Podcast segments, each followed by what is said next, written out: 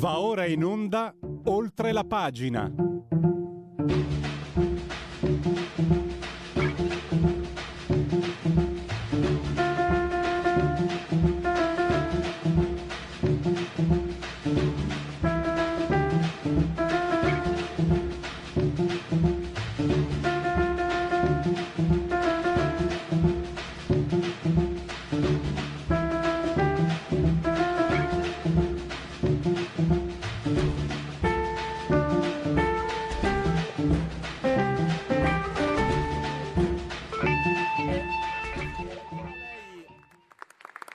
Lo può fare da qua, perché questo, vede, eh, si interpreta sempre come un posto dove si indebolisce l'azione del governo. Qua l'azione del governo si può rafforzare, perché se lei viene qua a prendere un mandato chiaro e serio su tutte le linee di indirizzo che noi diamo, lei poi dopo va fuori e ha la forza di un Parlamento e ha la forza di un Paese. E questo è fondamentale. Io quando sento tanti interventi di tanti colleghi che dicono centralità del Parlamento, io per un anno in pandemia addirittura qualcuno ha parlato di dittatura sanitaria a un certo punto, c'eravamo in questa situazione eh, parlavano di la centralità del Parlamento, attenzione lo stato d'emergenza, il DPCM, attenzione che per quando apriamo un negozio, se lo apriamo un'ora prima, un'ora me- do- eh, dopo, Presidente, lei deve venire in Parlamento e bisogna discuterne. E beh, aiutateci ora a rifar trovare la centralità del Parlamento. Aiutateci. Perché qui non parliamo dell'orario di un coprifuoco un'ora più, un'ora meno, se un negozio deve aprire un'ora più, un'ora meno. Qui parliamo di una guerra, di una guerra, di un posizionamento che influenzerà probabilmente i prossimi 10, 20, 30 anni. E allora io lo dico perché a tutti i sinceri democratici che parlano di Costituzione, parlano di Parlamento, eh, in questi giorni non eravamo in tanti a discutere su questa risoluzione e a dire, Presidente, un'informativa, un'informativa, un dibattito, perché vede il tema non è che io chiamo un ministro o chiamo il presidente, c'è un dialogo tra leader fatto in un ufficio. Perché siamo buoni tutti così, chiamiamo il ministro, oh ma allora su questa cosa che indirizzo prendiamo? Ma non è mica un'interlocuzione privata, è un'interlocuzione che dobbiamo al paese. Sono il paese, il paese che deve sapere queste cose. Perché vede, noi possiamo continuare col sostegno politico, ma se poi è il paese, sono i cittadini a non dare più una legittimazione popolare a questo sostegno, è un problema per tutti noi qua dentro, perché qui possiamo continuare a dire signori, sostegno, sostegno, sostegno e siamo tutti d'accordo. Io lo dico qui solennemente, siamo tutti d'accordo, ma se poi c'è gente fuori che dice ma le bollette, i prezzi, la crisi migratoria che arriverà perché se si affamano come si stanno affamando le popolazioni in Africa e vengono qua, stia tranquillo che ci sarà una parte politica che domani speculerà su questa roba e prometterà che con loro forse questa crisi migratoria non ci sarebbe stata e prometteranno di rimandare tutti a casa a morire di fame. Questo è il tema. Se i cittadini non capiscono questo, anche il sostegno all'Ucraina da parte della gente che si alza la mattina e va a lavorare, dobbiamo fargli capire che è fondamentale, ma lo facciamo partendo da qua e spiegandogli le cose. Noi abbiamo bisogno sempre di legittimazione popolare. Perché ora il mantra, il mantra di questo tempo è la stabilità, no? E allora io ritorno indietro a qualche mese fa, quando il Movimento 5 Stelle, mentre si parlava di Quirinale, ha detto, signori, tutto bene, sul Quirinale possiamo fare tutto quello che vogliamo, però riteniamo che al primo posto ci sia la stabilità del Paese, dunque fare delle, mescolare Palazzo Chigi col Quirinale forse non sia il caso per il Paese. Per fortuna l'abbiamo fatto, per fortuna siamo stati tra i pochi a mettere al centro la stabilità del paese, perché dopo 20 giorni è scoppiata una guerra e volevamo vedere una guerra che scoppiava con un nuovo governo, nuovi ministri. Noi abbiamo pensato alla stabilità del paese. Poi qualcuno parla di... Poi qualcuno usa la parola stabilità probabilmente pensando alla stabilità della propria posizione e non alla stabilità del paese. Per noi al centro c'è la stabilità del paese, guarda. E la storia già ci ha dato ragione, vede, una storia in cui l'Europa e appunto in questo Consiglio europeo è importante vedere com'è il quadro generale, perché l'Europa non si ferma ai nostri confini. Io credo che un dato inquietante fra i tanti che ci sono stati in questo periodo è stata quella votazione all'8 aprile dell'ONU dove si è detto che la Russia non rispetta i diritti umani. Beh, se voi andate a vedere questa votazione, noi siamo quasi 8 miliardi di persone. Beh, la metà, più della metà, i paesi che rappresentano più della metà della popolazione mondiale, non hanno votato a favore di questa risoluzione sei tra i primi dieci più popolosi paesi al mondo, sei tra i primi dieci, non hanno votato a favore di questa risoluzione.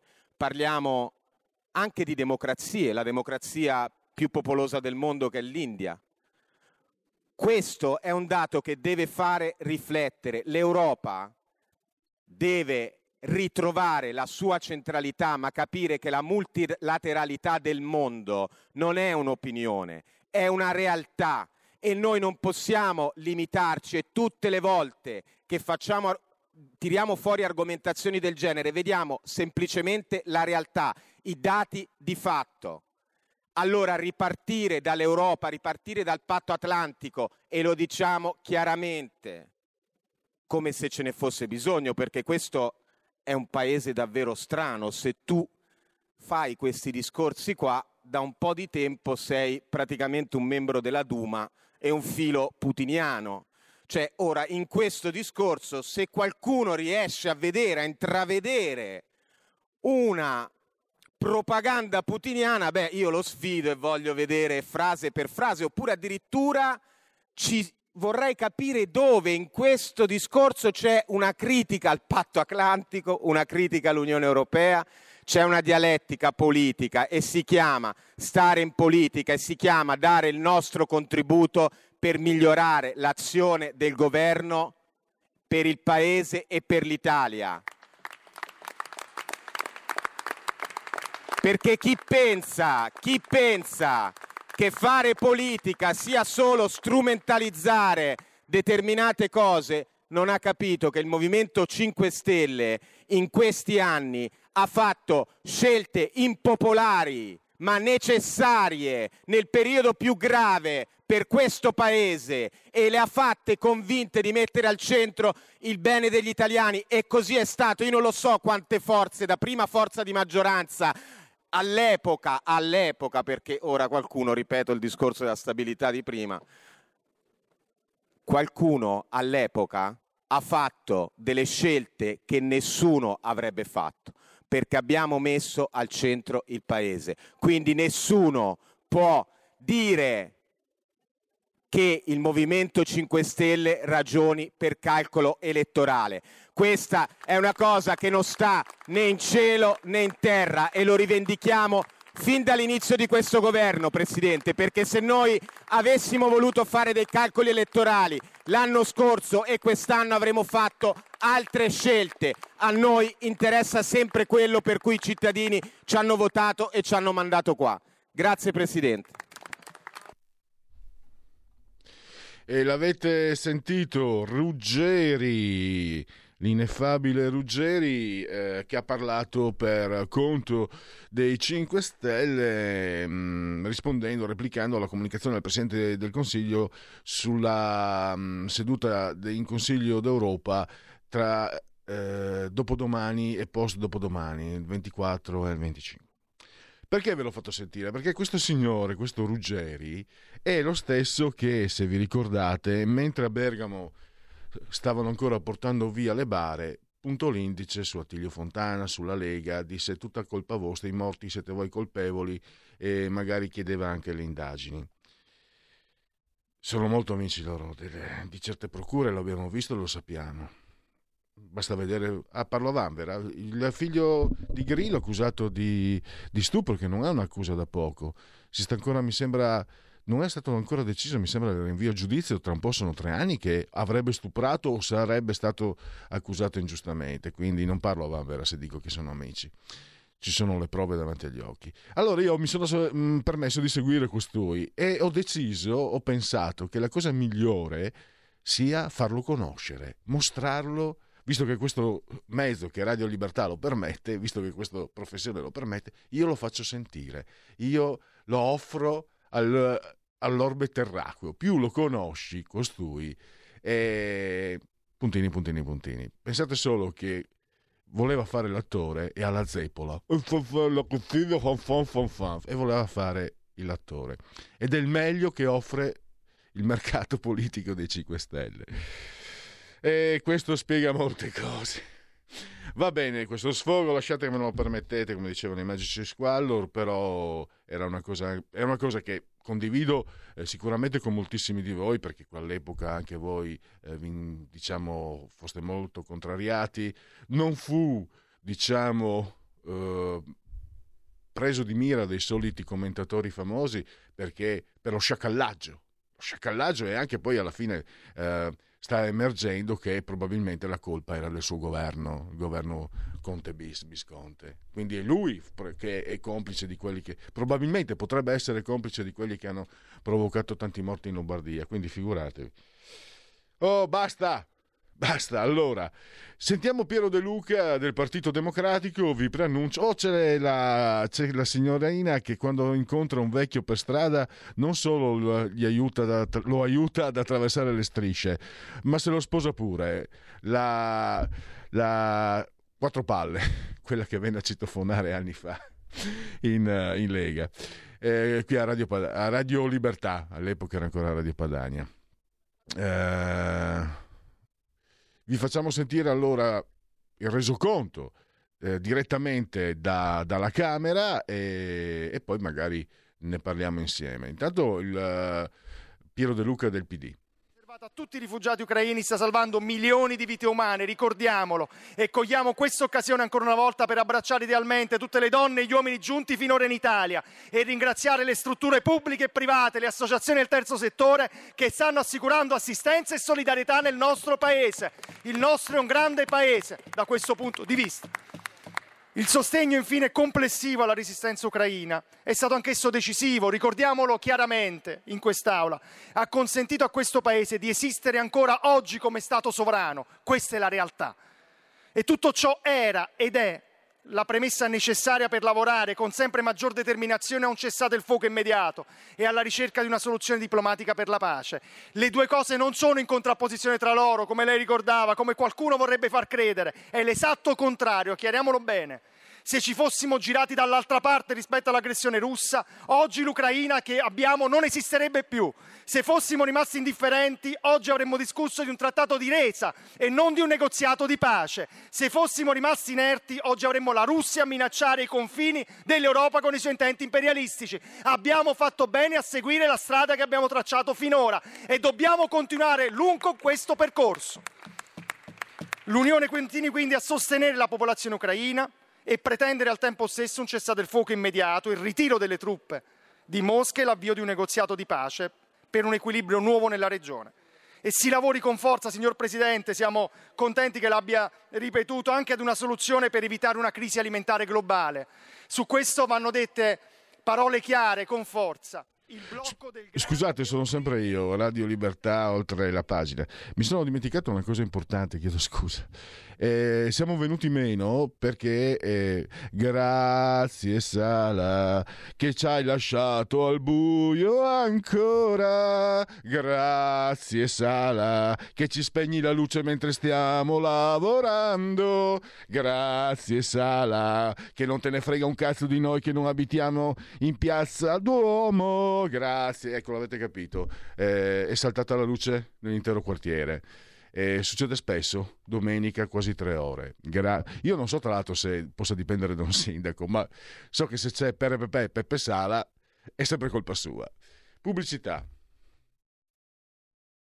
Un nuovo modo per sostenere la tua radio. Visita radiolibertà.net. Ti basta un clic e potrai versare il tuo contributo volontario direttamente online. Potrai donare con ogni tipo di carta di credito, anche prepagata. Ti aspettiamo online su radiolibertà.net. Sostieni la tua radio con il tuo contributo volontario. Radio Libertà. La tua radio. Diamo voce alla nostra gente. Vivo la mia vita un quarto di miglio alla volta, non mi importa nient'altro. Per quei dieci secondi io sono libero. Sulla strada della libertà con Roberto Maggi e i suoi ospiti ogni domenica a partire dalle ore 8. La tua radio.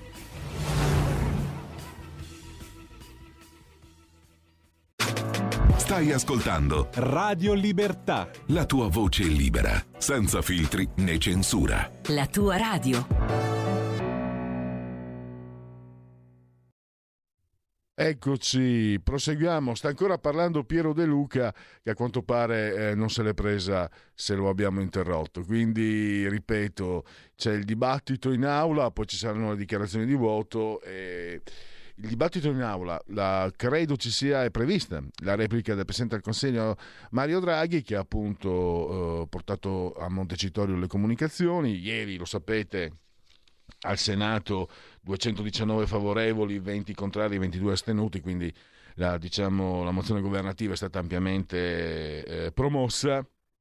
Vi segnalo una cosa, Ciriani, il capogruppo di Fratelli d'Italia al Senato, ha fatto un po' il copione, perché sua, eh, nel suo intervento Massimiliano Romeo, voce molto cara, perché è stata voce storica di quella che era Radio Padania, che adesso è presidente del, dei mm, senatori a Palazzo Madama, aveva concluso il suo intervento dicendo, era anche un po' spiritoso, insomma, e fa parte anche dell'ironia, no?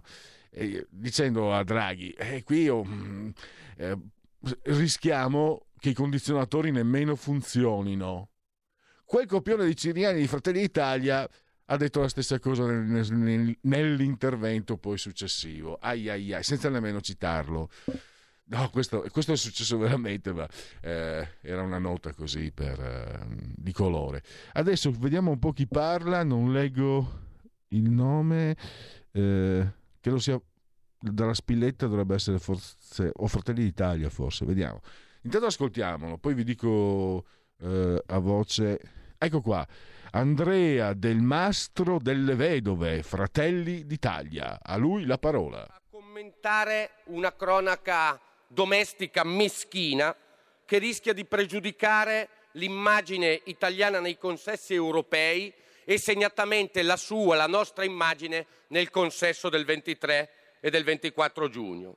E quindi, Presidente Draghi, il nostro contributo è certo, chiaro, inequivocabile e non tentennante. Siamo con lei, rappresentante pro tempore dell'Italia, quando ribadisce che la linea dell'Italia non cambia, che l'Italia mantiene la sua posizione al fianco dell'Ucraina nella cornice euroatlantica per riaffermare il valore non negoziabile dell'integrità e della sovranità nazionale e non muta questa posizione perché i nostrani capponi manzoniani si beccano il suo cospetto. Ci lasci però dire con orgoglio che è lei ad essere con noi quando richiama un concetto che non solo e non tanto è nella nostra risoluzione, la pace giusta, ma che è nel codice genetico immutabile di una destra che ha sempre detto che le paci giuste, quando si parla di nazione, non possono essere paci che mortificano e soffocano le identità nazionali. Questo è nel nostro codice genetico, questo finalmente fiorisce anche sui banchi del governo. È lei che è con noi quando ricorda che la pace non può essere subita, perché c'è qualcosa che preesiste anche al diritto internazionale e che forse lo informa ed è il diritto naturale e intrinseco di ogni popolo e di ogni nazione a essere libera e sovrana, a difendere i propri confini, a tutelare la propria integrità territoriale. Lo vedevamo, diciamolo che coerentemente lo vedevamo questo, vedevamo che soffocare le identità nazionali del gigante russo già 50 anni fa e lo vediamo anche oggi, con buona pace, me lo lasci dire, degli isterici e divisivi interventi che provengono dalla parte del PD. E questa nostra adamantina e storica coerenza ci permette di non farci trascinare nella polemica del, dal PD e guardare con, come dire, olimpica e soverchia commiserazione in quest'Aula chi ha speso il tempo per basse polemiche sul collocamento in Europa di Fratelli d'Italia o di altri partiti. Glielo traduco diversamente, Presidente. Chi oggi, come Lia Quartapelle, approfitta del suo intervento per fare polemica chiedendo dov'è che sta Fratelli d'Italia a livello internazionale, perde un'ottima occasione per tacere, dimostra di non capire la grandezza del momento storico, ma soprattutto non comprende che la nostra risposta è semplice, dalla parte delle nazioni libere e democratiche, nella cornice euroatlantica, senza se e senza ma, si chieda se la sua maggioranza è in quell'alveo o distilla una maleodorante cultura anti-occidente che si traduce anche in semicrisi di governo. Ora Ora Deputato però, Mollicone, la richiamo ora però- all'ordine. ora- Deputato Mollicone. Prego, del mastro. Ora però, al di là di chi è convinto... Deputato Mollicone, il secondo che richiamo all'ordine. Però, Non faccia gesti. Presidente, mi consenta... No, no, no, la consente del suo collega Mollicone. Eh. Prego.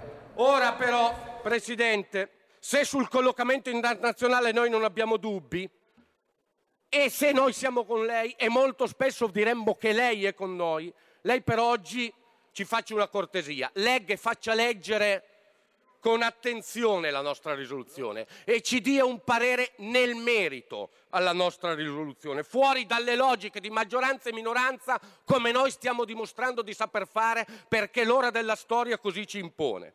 E ci dica se voi state con l'Italia, ci dica cioè se vogliamo chiedere nel 23 e il 24 giugno in Europa un apposito tavolo, eh, un apposito fondo alimentato con risorse europee e delle nazioni alleate per compensare i danni economici subiti dai singoli paesi. Ci dica se vogliamo pretendere e ottenere un tetto al prezzo del gas e una centrale unica di committenza, perché questa è l'Europa che vogliamo. Ci dica se vogliamo un piano straordinario per l'autosufficienza alimentare del continente europeo, perché l'Europa non è un gioco di specchi, di cancellerie, di eunuchi inadeguate se questo continente non raggiunge neanche l'autosufficienza alimentare. L'Italia non teme, l'Italia è saldamente nella cornice euroatlantica, ma da protagonista anche quando chiede tutele per la propria economia reale. E così come non è negoziabile la difesa dell'Ucraina, per Fratelli d'Italia non è negoziabile la difesa e la tutela della nostra economia reale. Non ci siano extraprofitti non solo da parte delle società private, ma non ci siano extraprofitti da parte di nessuna delle nazioni della cornice euroatlantica. Fermezza internazionale, solidarietà economica interna possono andare a braccetto e questa è l'Europa che vogliamo. Non credo che sia più Europa, probabilmente è più Italia in Europa, ma quell'Europa che noi sogniamo è quella in cui c'è più Italia in Europa e non più Europa in Italia. Che se interviene il deputato Fratoianni, ne ha facoltà, prego. Grazie signor Presidente. Signor Presidente del Consiglio, Sinistra Italiana dal primo momento, in occasione della prima discussione di questo Parlamento sulla tragedia della guerra scatenata dalla Russia contro l'Ucraina, ha votato contro l'invio delle armi. Lo ha fatto per molte ragioni, la più importante perché convinti che contribuire all'escalation militare non fosse la strada più efficace per difendere le vittime di questa aggressione. Sta parlando a Montecitorio Nicola Fratoianni di Liberi Uguali. Ebbene, di fronte a quell'argomento la risposta arrivata da molte parti, da coloro che scelsero invece di votare in modo diverso, la maggioranza netta di quest'Aula, fu la seguente. Se noi non inviamo anche le armi, non ci sarà più neanche lo spazio di una trattativa. In poche ore Putin sarà a Kiev e la possibilità di una via diplomatica sarà cancellata. Mi sono fatto molto spesso la domanda rispetto a quella obiezione, perché ho sempre preso in modo dannatamente serio la discussione su una tragedia come questa e credo che non si possa fare diversamente. Faccio però oggi a lei, signor Presidente del Consiglio, a quest'Aula una domanda. Dopo quasi quattro mesi di guerra, di una guerra devastante, che ogni giorno alimenta la catena dei lutti, il numero dei profughi, il numero delle vittime, sempre più civili, sempre più incolpevoli, quella strada non mostra qualche limite quando sarà raggiunto il punto di equilibrio sul piano delle forze, tale da consentire che dalle armi come unica strada si passi all'investimento deciso sulla diplomazia. Quando arriverà quel momento? Perché qualcosa, vede Presidente, noi dobbiamo anche dire. Io ho appreso a un certo punto, con, davvero con grande gioia, la notizia che l'Italia aveva preparato un proprio piano di pace. Mi spiace che non ci sia qui il Ministro degli Esteri, avrei voluto chiederlo anche a lui e lo faccio per suo tramite. Dov'è finito quel piano di pace? Il Parlamento non ne ha mai discusso. Non abbiamo mai saputo nulla, è il piano di pace del governo, è il piano di pace della Farnesina, è scomparso dai radar, non ne ha parlato il dibattito pubblico, eppure la proposta di un piano di pace indica la capacità di determinare un elemento di iniziativa politica diplomatica. Lei vede, Presidente del Consiglio, ha spesso ripetuto questa frase dentro l'escalation delle parole, no? lo diceva il collega Fassino, Fassina, scusami Stefano, poco fa, dalla trattativa siamo passati alla vittoria, dalla vittoria siamo passati alla cacciata dell'ultimo soldato, è scomparsa la dimensione della trattativa. Lei ha detto più volte l'unica pace la può definire l'Ucraina. Certo, lei ha ragione, non c'è dubbio, è perfino tautologico. Il punto però è questo, noi che abbiamo da dire su questo, abbiamo la possibilità di giocare un ruolo attivo. Io chiedo questo al governo italiano, chiedo questo all'Europa, perché se l'Europa non è in grado oggi, dopo aver preso parte fin troppo dal mio punto di vista sul piano militare a questo conflitto, di dire anche qualche parola in più sulla natura di un possibile accordo di pace. Noi rischiamo di essere semplicemente spettatori di una tragedia che rischia di allungarsi e di costruire quotidianamente un peggioramento delle condizioni. Secondo, in un minuto, le conseguenze economico-sociali di questa guerra anche laddove la guerra non si combatte per via militare, innanzitutto nel nostro Paese, sono ogni giorno più drammatiche. Il collega Fassina l'ha detto chiaramente, le scelte attuali anche a livello europeo vanno in una direzione sbagliata. Di fronte a tutte le armi in campo avremmo avuto bisogno di una sola arma, quel bazooka finanziario che ha inventato lei e invece quella è l'unica arma che oggi tace, l'unica arma di cui avremmo bisogno. Com'è possibile che la BCE oggi scelga quella strada? E sul piano nazionale, nella ricerca di un tetto al prezzo del gas a livello europeo, finché quella ricerca non arriva a buon fine, si costruisca un'iniziativa nazionale per limitare l'aumento dei costi, si mettano in campo politiche redistributive. Ieri abbiamo discusso della delega fiscale e in quella delega manca esattamente questo il coraggio e la determinazione di mettere in campo politiche di redistribuzione della ricchezza in grado di aiutare i salari troppo bassi di questo Paese, le fasce più fragili della popolazione, lavoratori, lavoratrici, piccole imprese che rischiano di essere spazzati via dall'onda di crisi. Su questo serve un cambio di passo e allora questo chiediamo. Chiediamo che si sospenda l'invio delle armi, ma chiediamo soprattutto con la nostra risoluzione un deciso cambio di passo. La pace, l'ho detto allora, lo dico oggi, è una fatica, la costruzione di un'iniziativa politica. Su questo, al netto delle dichiarazioni di intenti, che pure apprezzo, e lo dico con chiarezza, le apprezzo. Ogni volta che lei dice pace e diplomazia, io lo apprezzo, considero le parole importanti, ma chiedo di più, una iniziativa, indicate una strada smontate ogni argomento strumentale innanzitutto dell'aggressore, indicate una strada possibile. Che cosa pensiamo noi? Questo vorrei che questo Parlamento e soprattutto questo Governo in questo momento fosse in grado di dire al Paese e al teatro di crisi drammatico della guerra in Ucraina. Deputato Formentini, prego. Grazie Presidente. Signor Presidente del Consiglio, noi qui oggi vogliamo esprimere ancora una volta tutta la solidarietà, la vicinanza dell'intera Lega al popolo ucraino che vive sotto le bombe e combatte per la libertà. Lo vogliamo fare con una chiarezza Sta totale. parlando Paolo Formentini della Lega Salvini Premier. sovrano, l'abbiamo condannata sin dall'inizio con tutte le nostre forze e continuiamo a sostenere il governo con convinzione nella ricerca della pace, una pace che deve passare ovviamente da una prima tregua per poi costruire qualcosa di duraturo che possa nei decenni garantire la democrazia ucraina. Però vorrei usare questi minuti per riflettere su quella che è la missione che lei compirà nei prossimi giorni al Consiglio europeo. Lì si parlerà di guerra, certamente, ma si parlerà anche di ideali, di sogni, di aspirazioni. Si parlerà di quell'Europa che tutti insieme vogliamo costruire. Quell'Europa che forse qualche errore nella costruzione dell'Unione lo ha compiuto, se no oggi sarebbe ancora tra noi la Gran Bretagna.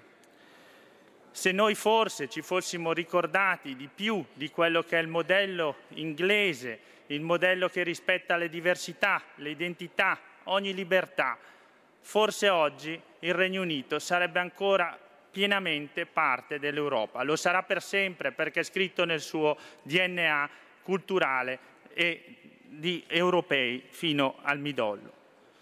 Quello è un tassello fondamentale dell'Occidente, Inghilterra, Europa, rapporti transatlantici, ma per costruire la nuova Europa noi abbiamo bisogno di tornare alle radici, di tornare alla base, attraverso un processo che sia bottom up, dalla base, dai territori, dai sindaci, dalle regioni.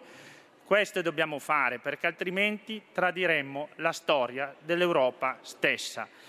E questo l'impegno che le chiediamo come Lega, quello in cui crediamo profondamente, noi che nel patto fondativo di Pontida del 1167, di liberi cittadini, liberi comuni, noi che nel patto del Grutli, che è alla base, quei cantoni centrali dell'odierna Confederazione Elvetica che la fondarono, Bene, noi in queste esperienze di libertà crediamo e crediamo che il nuovo patto fondativo debba esserci alla base dell'Europa che verrà, un'Europa dei popoli, un'Europa che nel territorio trovi la propria linfa vitale.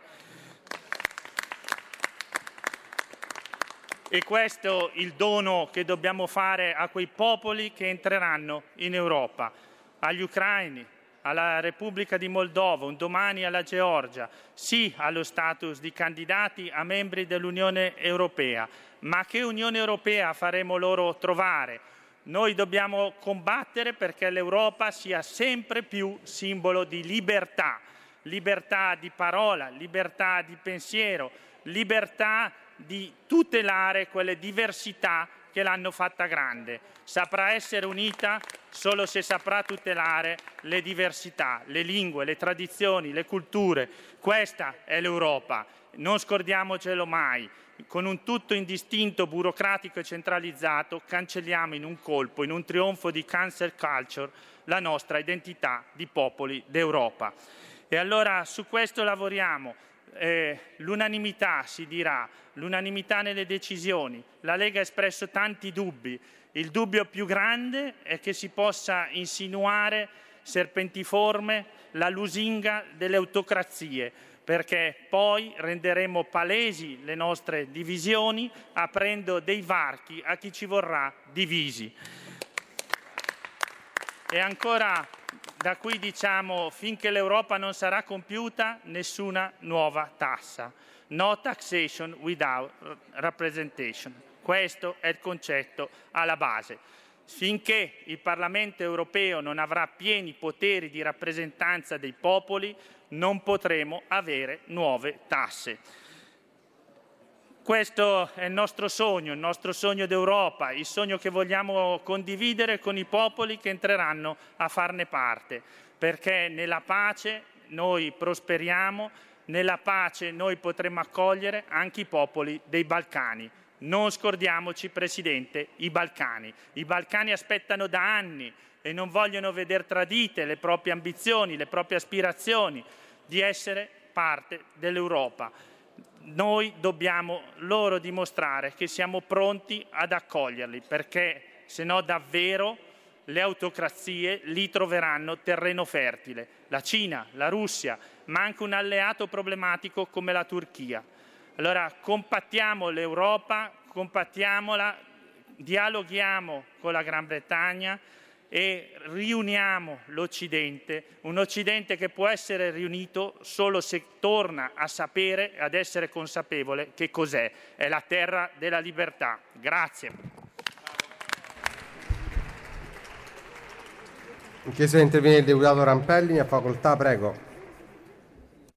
La ringrazio signor Presidente, colleghi deputati, signor Presidente del Consiglio.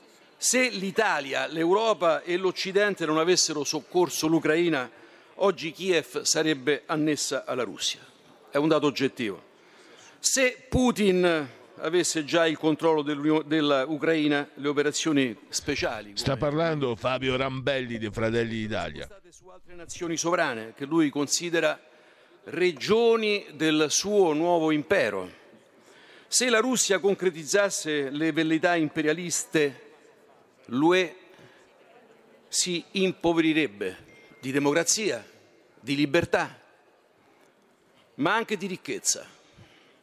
Se il ritorno ai confini dell'Unione Sovietica o peggio ancora della Russia zarista è l'obiettivo strategico, così come più volte è stato annunciato della Russia di Putin, l'asse del mondo si sposterebbe a Oriente.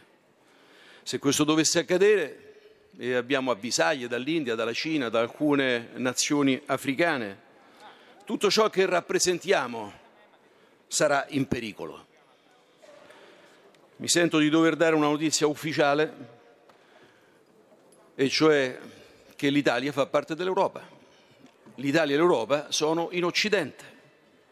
E quindi, dopo aver invitato il Ministro degli Esteri Di Maio a fare ripetizioni di geografia, forse molti altri esponenti di questo Parlamento dovrebbero analogamente procedere nella medesima direzione. L'Italia è Occidente, se l'asse del mondo si sposta a Oriente noi ne avremmo un danno oggettivo.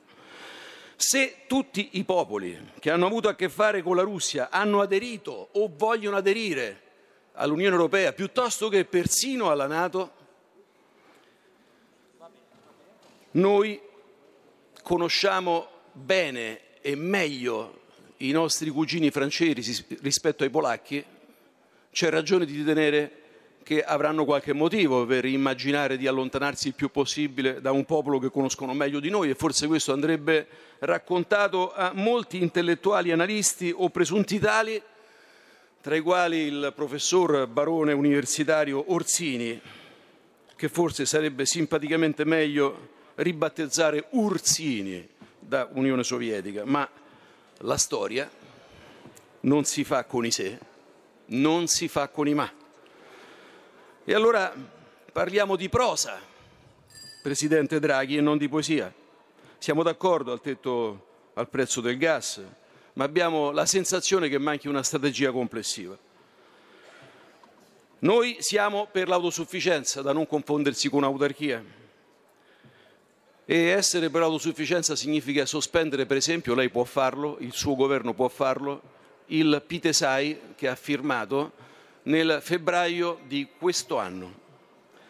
Riprendere immediatamente da domani mattina le attività estrattive ed esplorative, perché abbiamo, e ce lo dice il Mise, oltre che Asso Imprese, 300 miliardi di gas domestico disponibili che sommati alle altre fonti di energia, di gas, di importazione, secondo gli accordi anche da voi stipulati, ci darebbero un'autonomia di oltre dieci anni senza chiedere a Putin neanche la bomboletta per il gas da campeggio. E siamo in regime di transizione ecologica. Questo spazio temporale sarebbe sufficiente per arrivare alla produzione di energia da fonti rinnovabili in maniera significativa, se non addirittura ultimativa. Sul fotovoltaico, Presidente Draghi, noi l'abbiamo ascoltata anche nella precedente circostanza, prima del Consiglio europeo del 27 e 28 marzo, quando ci ha eh, fatto scoprire che per coltivare ogni fazzoletto di terra in Italia dobbiamo chiedere una sorta di deroga a Bruxelles. Bene, sì al fotovoltaico, no al fotovoltaico su aree agricole, ma non perché siamo contrari al fotovoltaico, perché ci sono milioni di ettari a disposizione per poter utilizzare e montare i pannelli fotovoltaici. Basterebbe un accordo tra Enel e Ferrovie dello Stato piuttosto che ANAS per realizzare pannelli fotovoltaici a go-go senza mettere a rischio che cosa? Una cosa che è più importante dell'emergenza energetica, dell'emergenza alimentare. È l'emergenza alimentare. Lei sa, Presidente del Consiglio, che ci sono tendenze secondo le quali nelle grandi città, sulle terrazze delle grandi città, si sta immaginando la coltivazione, l'autoproduzione di eh, generi alimentari. Noi siamo visione strategica per il risparmio energetico. Le sue e le vostre politiche di risparmio energetico, così come quelle dell'Unione Europea, sono praticamente inesistenti. Lo vogliamo porre questo problema al prossimo Consiglio europeo? Basterebbe mettere a sistema tutte le reti di distribuzione degli Stati nazionali per risparmiare con adeguate politiche di sostegno fino al 35% di energia. Non si può fare? Perché altrimenti c'è la possibilità di disturbare coloro i quali, i gestori multinazionali dell'energia, che già hanno fatto gli extra profitti a cui lei ha fatto riferimento nella sua relazione e l'interesse nazionale o gli interessi diffusi dei popoli contano meno dei profitti di queste realtà che inopinatamente noi abbiamo praticamente messo, messo, sul mercato fino a farle conquistare da un azionariato straniero e avendo come Stato italiano e come MEF la minoranza delle quote, le centrali idroelettriche, concludo Presidente del Consiglio, vogliamo parlarne? Questo DDL concorrenza su cui lei improvvidamente ha persino annunciato l'apposizione della fiducia, ma si rende conto che dentro ci sono anche le nostre centrali idroelettriche e si rende conto che siamo in regime di siccità e si rende conto che la manutenzione e l'investimento sulla riconduzione forzata per riportare l'acqua alla quota originaria e farla riprecipitare e con turbine più moderne aumentare la produzione dal 17 al 34% del fabbisogno energetico nazionale può essere un altro punto di svolta e parliamo di energia sovrana, ancorché rinnovabile, cioè pulita. Ne vogliamo parlare di quanto si debba espungere la questione delle gare europee sulla nostra, sulla, sulle nostre centrali elettriche da, dal DDL concorrenza? Concludo. Noi non siamo contro la concorrenza, non siamo contro il risparmio energetico, non siamo contro l'approvvigionamento di energia domestica. Vorremmo però che ci fosse appunto una strategia complessiva per consentirci, per esempio, di avere, davvero l'ultima battuta che faccio, Presidente, una concorrenza che significa reciprocità. Io questo argomento in, fin, nel, nella, nel, sì, sì, sto, sto, finendo. Glielo, glielo voglio, sì, è la domanda finale che voglio fare, guardi, perché siccome non ci sono molte occasioni per farle, io voglio approfittare di, questa, di questo intervento per farlo. Nel regime di concorrenza e nella reciprocità, posto che l'Italia mette a disposizione 8.000 metri eh, lineari, 8.000 chilometri lineari di coste e tutto il resto, le centrali elettriche, le aree pubbliche per il commercio, che cosa mettono sul tavolo le altre nazioni europee? Perché se non c'è reciprocità, c'è circonvenzione di incapace e noi vorremmo sinceramente evitarlo. Stai ascoltando Radio Libertà. La tua voce libera, senza filtri né censura. La tua radio.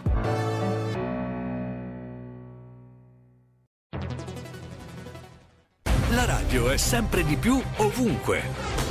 Io la radio la ascolto in auto con tutti i nuovi programmi, perché ho la radio DAB. E tu? Io al lavoro ascolto la radio dal mio computer. E tu? Io a casa l'ascolto dalla mia TV. E tu? Io l'ascolto dal mio telefonino, con Radio Player, l'app delle radio italiane. E tu? Io la radio l'ascolto con lo smart speaker. Oggi 35 milioni di italiani ascoltano la radio così. E tu? La radio, ovunque sempre di più. Anche Radio Libertà è su Radio Player Italia.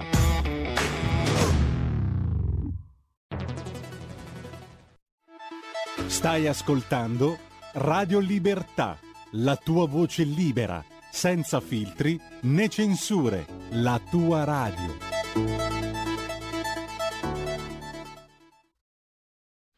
In diretta da Radio Libertà la replica del Presidente del Consiglio dei Ministri Mario Draghi. Gli altri la ricostruzione dell'Ucraina.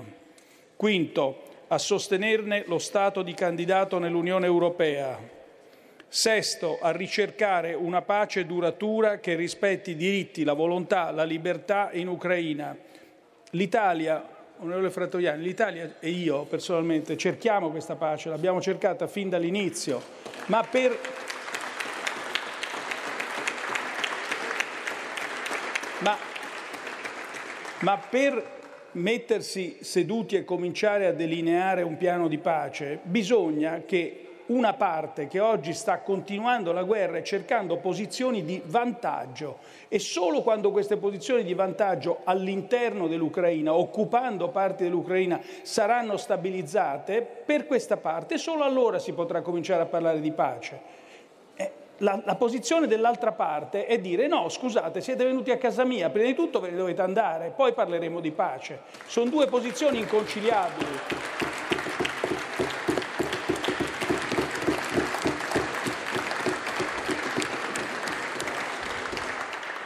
Non so dove era arrivato, se sesto, settimo, comunque eh, diciamo poi l'altro punto importante è veramente importante, cercare di fare di tutto per evitare la tragedia della crisi alimentare nei paesi più poveri del mondo.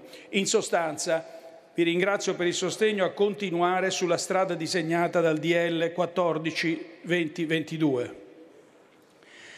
Ringrazio perché questo sostegno è stato unito con qualche eccezione. Vorrei un attimo dare, dedicare due parole alle eccezioni. Io vorrei anche ringraziare queste voci dissonanti, in particolare l'onorevole Fassina, l'onorevole Maniero, perché effettivamente ci aiutano, ci stimolano a riflettere su alcuni punti. Le sanzioni sono efficaci, non sono efficaci. Quando io dico sono efficaci, io ripeto quello che tutte le organizzazioni internazionali mi dicono. Io ho la sensazione da tutti i dati che siano molto efficaci, anzi che diventino ancora più efficaci quest'estate. E da tutti i segnali che si hanno da parte russa, questa è l'evidenza di una grande preoccupazione che sta crescendo. Il secondo punto sollevato dall'onorevole Maniero riguarda i concimi ha ragione. Ho sollevato questo punto tre mesi e mezzo fa con la Commissione europea e sto aspettando una risposta.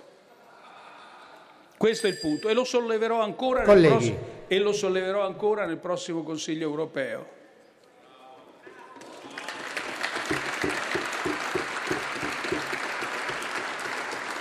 Deputato Sensi, ma, per favore. Cioè, ma, a parte... Batta le mani, non sul banco.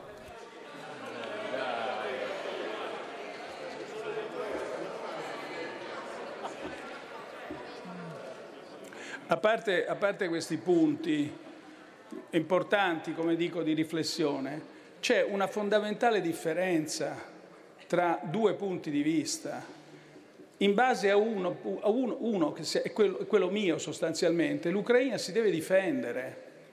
Le sanzioni, l'invio di armi servono a questo.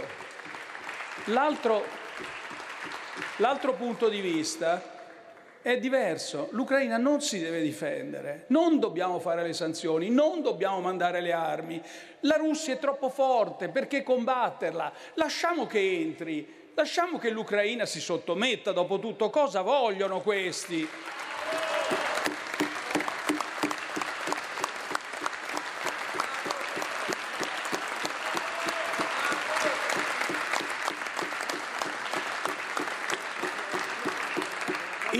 Il secondo, il secondo punto riguarda quello che ho definito più volte una tragedia umanitaria derivante dalla crisi, dalla carestia, dalla crisi alimentare che sta per abbattersi sui paesi, su coloro che hanno meno di tutti al mondo, su coloro che sono i più poveri.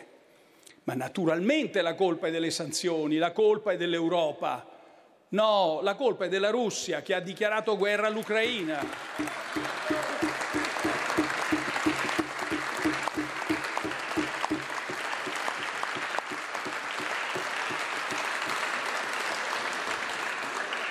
Detto questo, il sostegno, come dicevo, è stato abbastanza molto unito e l'unità è essenziale in questi momenti, è essenziale in questi momenti perché le decisioni che bisogna prendere sono molto difficili, è essenziale perché queste decisioni riguardano la guerra, ma riguardano anche la nostra situazione economica, sociale interna, non sono situazioni facili, quindi l'unità è fondamentale per questo.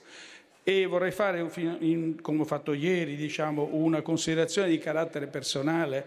Anche queste, alcune di queste decisioni, eh, soprattutto quando vedono l'Italia coinvolta, sia pure indirettamente, in una, in una situazione di guerra, sono decisioni importanti, complesse, profonde anche dal punto di vista personale, hanno dei risvolti morali molto profondi, molto complicati e quindi il vostro sostegno è fondamentale e vi ringrazio.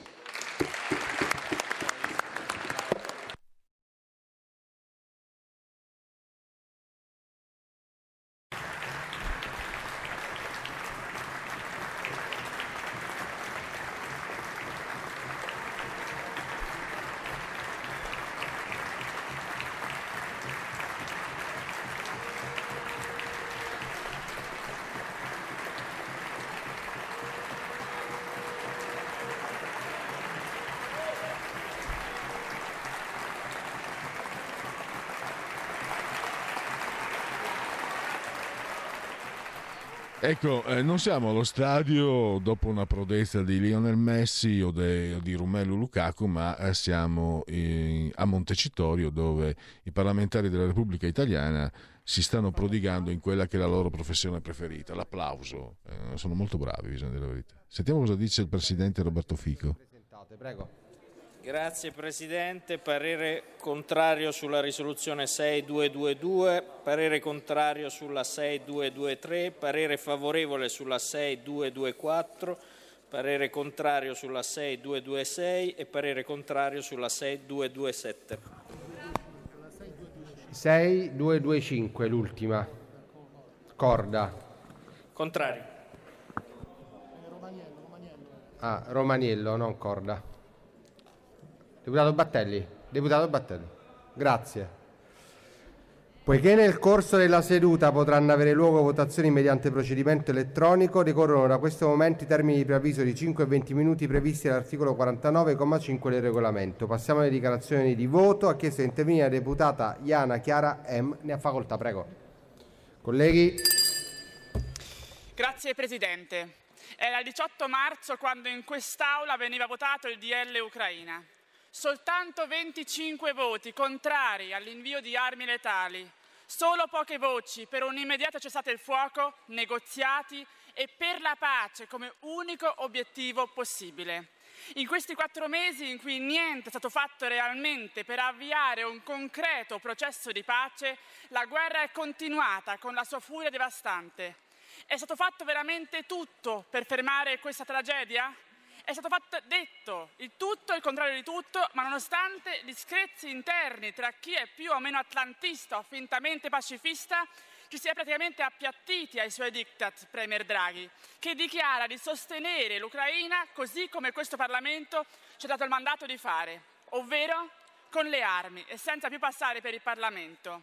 La risoluzione portata oggi alla manifesta è coerente con la nostra posizione sin dall'inizio di questo conflitto. Stop all'invio di armamenti, cessate il fuoco immediato, negoziati diplomatici, garantire i diritti per chiunque scappi dalle guerre, che sia uomo o che sia donna, che sia in Ucraina, che sia in Afghanistan, che sia in Siria, che sia in Kurdistan o altrove. A voi colleghi, invece, chiedo di fare una scelta di coraggio. Gli italiani hanno parlato chiaro e il futuro del Paese non può dipendere da logiche e calcoli meramente personali legati de facto a giochi di potere e di candidature elettorali. È il momento di decidere per il bene dell'Europa, per il bene del nostro Paese. Noi di Manifesta voteremo convintamente sì alla nostra risoluzione, perché Presidente Draghi, veramente se cerca la pace, non la si trova con l'invio di missili, di bombe, di obici, ma tramite scelte di pace che seguono il nostro dettato costituzionale perché, Presidente, giusto per ricordarlo, ancora e ancora, e a lei e a tutti i colleghi, l'Italia ripudia la guerra. Grazie. Deputata Gebrar, prego. Grazie Presidente. Di fronte alle diverse tragedie... Colleghe, per favore abbassate i cartelli. Assistenti possono intervenire, grazie. Allora, sono adesso gli interventi a titolo personale e diciamo di formazioni di solito mh, all'interno del, del gruppo misto, quindi eh, andiamo noi adesso a chiudere eh, perché abbiamo un po' di eh, materiale da eh, sbrigare. Uno per tutti, il primo di tutti è lui.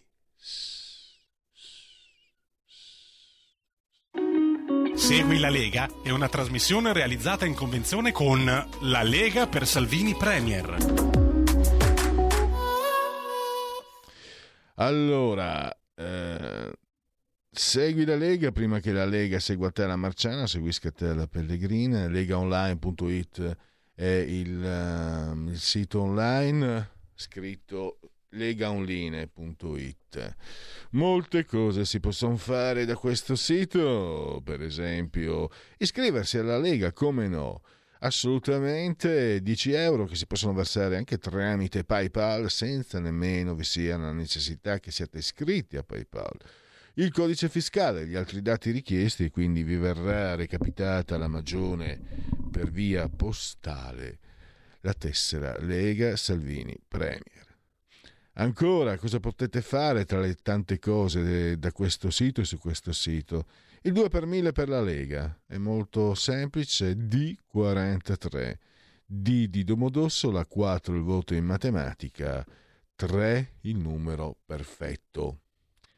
Poi abbiamo eh, ancora eh, gli appuntamenti, tutti gli appuntamenti. Vediamo un po'. Beh, no, quello dell'altro ieri no. allora, eh, scusate. 23, quindi domani, giovedì alle 17.15 su Sky TG24, la rubrica Economia e non può che esserci Dario Galli. E poi per il momento ci fermiamo qui. Io mi fermo qui. Segui la Lega è una trasmissione realizzata in convenzione con La Lega per Salvini Premier. Allora andiamo a vedere qualche. Ieri appena aperto, eccoci qua. C'è qualche sondaggio. Intanto, mh, Federico, tieni d'occhio, magari non c'è qualche pezzo grosso, ma non credo che intervenga. A parte che in questo momento, non essendo in condivisione, eh, Alessandra Ermellino del Misto, centro, ecco, ve l'ho detto come dicevo prima. Eh, diciamo che per me, vi dico la verità, eh, questa occasione ve le proporrei in modo integrale, ma eh, ovviamente eh, non posso farlo, non posso farlo perché io alle 12 devo, dare, devo, dare, devo passare il testimone e ci sono comunque rubriche come Segui la Lega che sono assolutamente... Eh, sono dei redazionali, no? l'avete, l'avete capito, quindi... Quindi servono anche, servono anche quelli. Io e voglio vederti io senza Danè eh, dove vai. E allora mi sto ingamberando perché non trovo, non trovo, pensa Federico, questo povero vecchio non si trova più. Eccoci qua, abbiamo un po' di sondaggetti. L'SVG, Fratelli d'Italia 23,1, PD 21,3, Lega 15,1, 5 Stelle 12,5, Forza Italia 7,4, Calenda 5,4. E poi fatemi vedere dov'è, dov'è. Italia Viva Renzi 2,6. E poi questo vediamo un po'. Fiducia in Mario Draghi.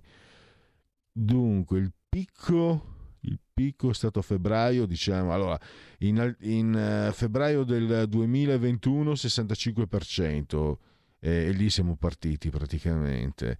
Il momento più basso è stato un anno dopo esattamente, anzi già ad aprile del 2021, è replicato il febbraio del 2022, mentre adesso maggio-giugno siamo tra il 54 e il 53.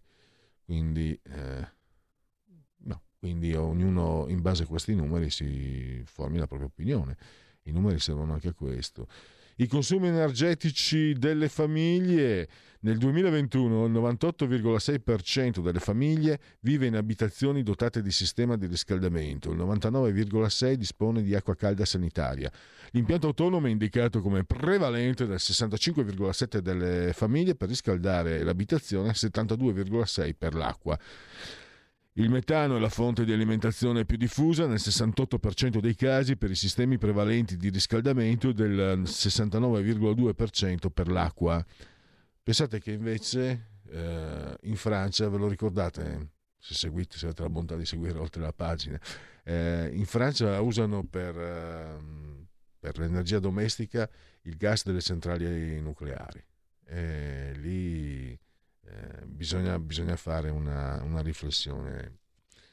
Perché io 30 anni fa ero contrario, cioè ero spaventato da, da tante cose, quindi io credo che se si andasse oltre. Io, io posso essere un, un, punto, in un certo senso un esempio, perché se no dico, non ero fanatico contro, però ne avevo paura, quindi credo che il referendum dell'87 eh, sia, io sia and- andai a votare per, per la giustizia eh, affinché eh, ci fosse la responsabilità dei giudici, ma anche se non sbaglio poi per, eh, perché non, non si impiantassero centrali nucleari. Non sono pentito, nell'87 c'era stato Chernobyl in Friuli, lo sapete no? che non potevamo uscire di casa, non sto scherzando, non sto dicendo bugie e quindi ci sono, sono, stati registrati tassi di radioattività picchi molto elevati, quindi scusate, ma avevo anche motivo di avere i miei timori. E quindi io se adesso da anni invece dico che le centrali sono sicure, sugli smaltimenti si è abbastanza, mi sembra si sia fatti dei passi avanti, non ne so abbastanza di la verità e quindi credo che si potrebbe francamente, eh, se sottoscritto ha cambiato idea, eh, non ero un fanatico verde, non sono mai stato, però avevo dei timori, credo si possa fare. Eh, perché altrimenti non c'è niente da fare. Qui eh, tutti quanti lo, lo vedete, eh, l'uso domestico è eh, metano eh, e quindi siamo comunque metano e gas, insomma. Allora, pistolotto inutile. E, e poi, eh, vediamo, trim- nota trimestrale sull'occupazione nel primo trimestre del 2000, sto sempre leggendo dati Istat, nel primo trimestre del 2022 l'input di lavoro misurato in ULA, unità di lavoro equivalenti a tempo pieno, è aumentato in termini congiunturali, più 1,7% rispetto al quarto trimestre del 2021 e su base annua più 6,7% rispetto al primo trimestre del 2021. La stessa dinamica si rileva per il PIL in crescita rispettivamente di più 0,1 e più 6,2%. L'occupazione a sua volta aumenta rispetto, sia al trimestre precedente sia al primo trimestre 2021. E allora queste sono notizie positive, dai, eh, che mi permettono di andare verso la conclusione. Vi ricordo anche che alle eh, 12 Carola Rossi, gentili per scelta. E intanto i convenevoli formulaici, dai, li esaudiamo, li esaudiamo, sì, sì. Siete simultanei quando sono scoccate le 11.50. Con chi? Con Radio Libertà, con Oltre la pagina, eh, indegnamente condotta dal sottoscritto, invece meravigliosamente curata dal dottor Federico Borsari, responsabile della parte tecnica. Sai che mi piace di più? Responsabile della parte tecnica. Dà un senso anche, anche perché... Eh, credo che questo sia un riconoscimento per tutto il lavoro che, che sa fare, che fa Federico, quindi è davvero un, un lavoro prezioso. Mol, cioè, sinceramente, eh, per, per esempio, tanto per cominciare è prezioso perché mi permette di lavorare un po' meno. cioè, nel senso, quando sono in diretta sono, devo, devo, vedere, devo uh, curare, devo seguire me, meno cose, quindi già per quello per me è preziosissimo. Da ciò se ne consegue che probabilmente, anzi sono, sono sicuro, nonostante sottoscritto il prodotto ha una qualità più alta, quindi eh, gli applausi, quindi gli applausi che questa volta voglio dedicare a Federico, dottor Borsari, eh, responsabile della parte tecnica. Ecco qua. E questo è l'inizio dei convenevoli formulaici per ricordarvi anche che chi si abbona a Radio Libertà campa oltre cent'anni, meditate gente, meditate. In simultanea alle 11.51 nel quarto giorno di Messidoro, mese del calendario repubblicano, per tutti è un mercoledì miarqui 22 di giugno, eh, anno domini 2022 o 2022 mm, che dir si voglia. Eh, io e Federico Federico ed io siamo sospesi a 148 metri sopra il livello del mare, temperature dicono oggi è un po' scesa, 23 gradi centigradi eh, sopra lo zero eh, interna, 25,2 esterna, 70% l'umidità, la pressione pari a 1011,6 millibar. E un abbraccio forte, forte, forte, forte, forte alla signora Coltilde, alla signora Carmela e alla signora Angela che ci seguono dal, dallo strumento, dall'elettrodomestico più amato, il televisore, il canale 252.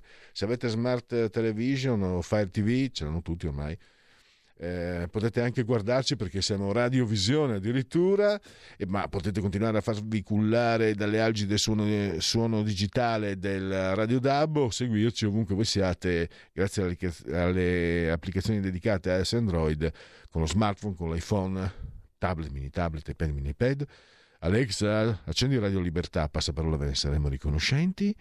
E poi ancora Fire TV, Smart TV e poi su internet eh, il sito radiolibertà.net eh, e la pagina Facebook. Direi che i convenevoli sono esauditi. Eh, facciamo con la sigla? Gracias. La verità è che sono cattivo, ma questo cambierà. Io cambierò. È l'ultima volta che faccio cose come questa. Metto la testa a posto, vado avanti, rigo dritto, scelgo la vita. Già adesso non vedo l'ora. Diventerò esattamente come voi. Il lavoro, la famiglia, il maxi televisore del cazzo, la lavatrice, la macchina, il CD e l'apriscatole elettrico. Buona salute, colesterolo basso, polizza vita, mutuo, prima casa, moda casual, valigie, salottoli tre pezzi, fai da te, telequiz, schifezze nella pancia, figli, a spasso nel parco, orario d'ufficio, bravo a golf, l'auto lavata, tanti maglioni, Natale in famiglia, pensione privata, esenzione fiscale, tirando avanti, lontano dai guai, in attesa del giorno in cui morirai. Spotting insegna molte cose. Allora, quarto giorno di Messidoro, mese del calendario repubblicano. Nel 776 a.C. si inaugurò a Olimpia la prima edizione dei Giochi Olimpici, ovviamente gli antichi. Eric Maria Remarque, chi nulla aspetta non rimane deluso.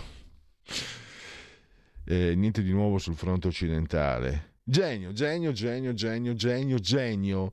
Billy Wilder. A parte Viale del Tramonto, che so confermo molto apprezzato anche da Federico, se non sbaglio. Viale del Tramonto, no? A chi piaceva Viale del Tramonto? Non ho parlato con nome tanto. Lo scandalo internazionale, non per soldi ma per denaro, e altro, tanti altri capolavori di questo genio. I film che avrei voluto, ho fatto solo i film che avrei voluto vedere e il mistero della vita, ha detto, sta nella ricerca della bellezza. Vittorio Cittaric da Mosca per la RAI, un altro grande regista sotto gli ulivi è bellissimo di Abbas Kiarostami. Un uh, fumettaro, un autore di fumetti molto bravo, mestrino, Paolo Ongaro. Poi la vecchia trombona, 21 nomination, un record, 3 Oscar, sto parlando di Mary Streep e invece per uh, Billy Wilder 21 le nomination, 6 gli Oscar. E Uccello scalciante, vi ricordate Bala coi lupi, Graham Greene ha avuto con una nomination, 0 Oscar. La ma- mamma italiana per la grande, immensa Cindy Lauper. E Girls Just Want Fun. Mi rifiuto categoricamente di dire la mia età, ha detto. Cosa sono? Una macchina. Poi Paolo Rossi, quello da Monfalcone, la sua battuta eh, per prendere in giro i, i, carabinieri che lo avevano fermato. Lui disse, eh, estrasse la sua carta di identità e il carabiniere gli chiese, il fratello. Poi eh, Nicola Zanone con i suoi gol contribuì a salvare l'Udinese nel lontano 1981.